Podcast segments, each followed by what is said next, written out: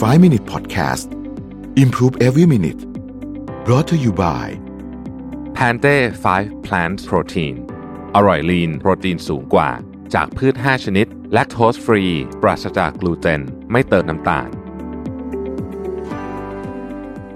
สวัสดีครับ 5 minutes นะครับ เรายังอยู่กับหนังสือของ Dave Trott นะฮะ วันนี้จะเล่าเรื่องเหตุการณ์ที่เกิดขึ้นที่การแข่งขันโอลิมปิกฤดูหนาวนะครับหรือว่า Winter Olympics นะครับในปี 2002 ครับ มีนักกีฬาคนหนึ่งนะเป็นนักกีฬาสเก็ตนะ speed skater นะครับชื่อว่า Steven Bradbury นะครับ Steven Bradbury เนี่ยเขาเป็นตัวแทนของประเทศออสเตรเลียนะฮะทีนี้โอลิมปิกฤดูหนาวนะครับออสเตรเลียไม่ได้หนาว ขนาดนั้นนะครับ ก็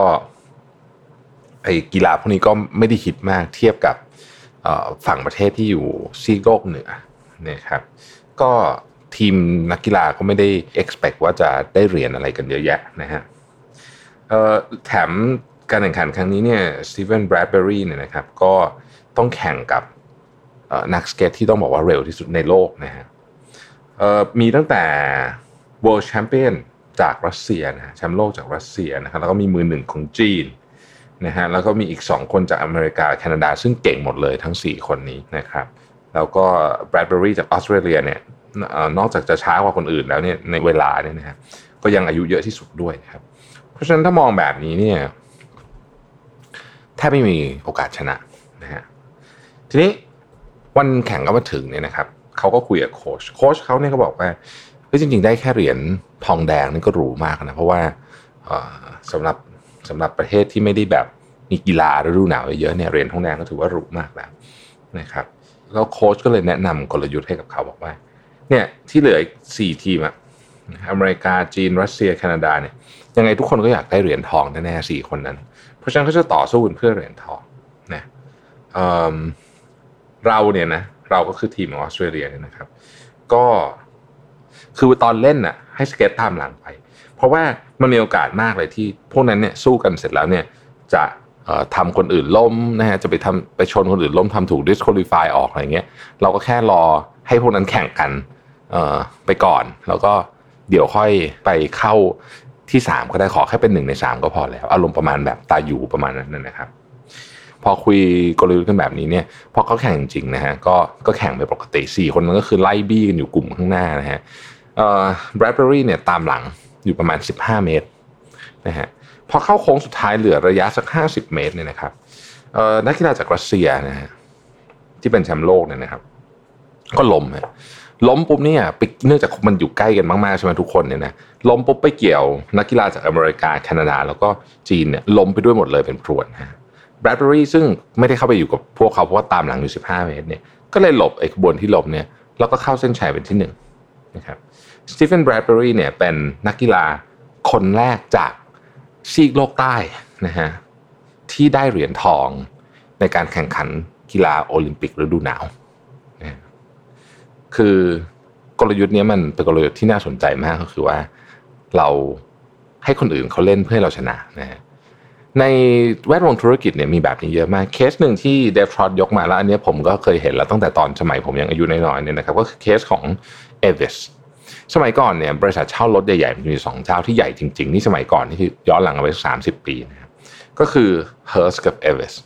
h e r s เป็นสีเหลือง e v i s เป็นสีแดงนะครับ h e r s นี่จะใหญ่ที่สุดจะไปที่ไหนก็จะมีแต่ของ h e r s นี่นะครับ e v i s ก็เป็นที่สองนะ e v i s ก็เลยบอกมีแคมเปญอันหนึ่งซึ่งดังมากๆนะครับผมเชื่อว่า คนรุ่นผมเนี่ยน่าจำแคมเปญนี้ได้ชื่อว่า we are only number two we we try harder นะครับ we try harder คำว่า we try harder คือเราจะพยายามให้มากกว่านี้อีกเนี่ยเพราะเรารู้ว่าเราเป็นที่สองเนี่ยนะโอ้แคมเปญนี้มัน impact มันมัน impact ถึง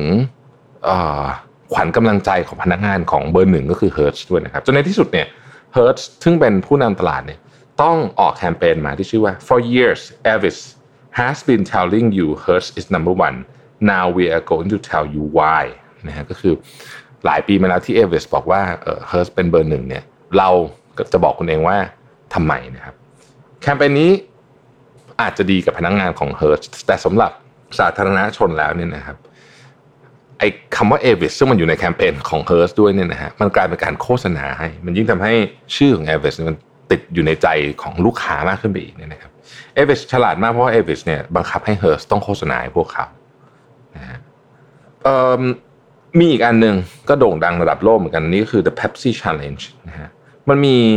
คล้ายๆโฆษณาหนึ่งออกมาที่บอกว่าคนที่ดื่มพวกเครื่องดื่มเนี่ยโคลาเนี่ยนะครับชอบเบปซี่มากกว่าโค้กเจ็ดสิบเปอร์เซ็นต์เจ็ดในสิบคนชอบเบปซี่มากกว่าโค้กนะฮะโค้กเนี่ย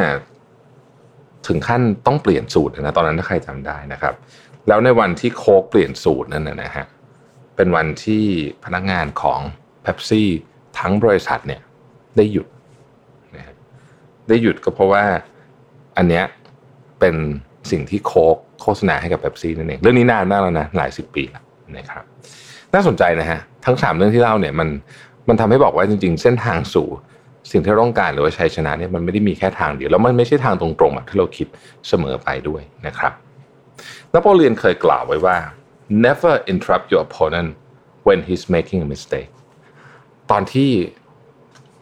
คู่แข่งของคุณกำลังทำผิดพลาดเนี่ยอย่าเพิ่งไปขัดเขานะนโปเลียนได้กล่าวไว้นะครับ ขอบคุณที่ติดตาม 5 minutes นะครับ สวัสดีครับ 5 minute podcast improve every minute presented by Pante 5 plant protein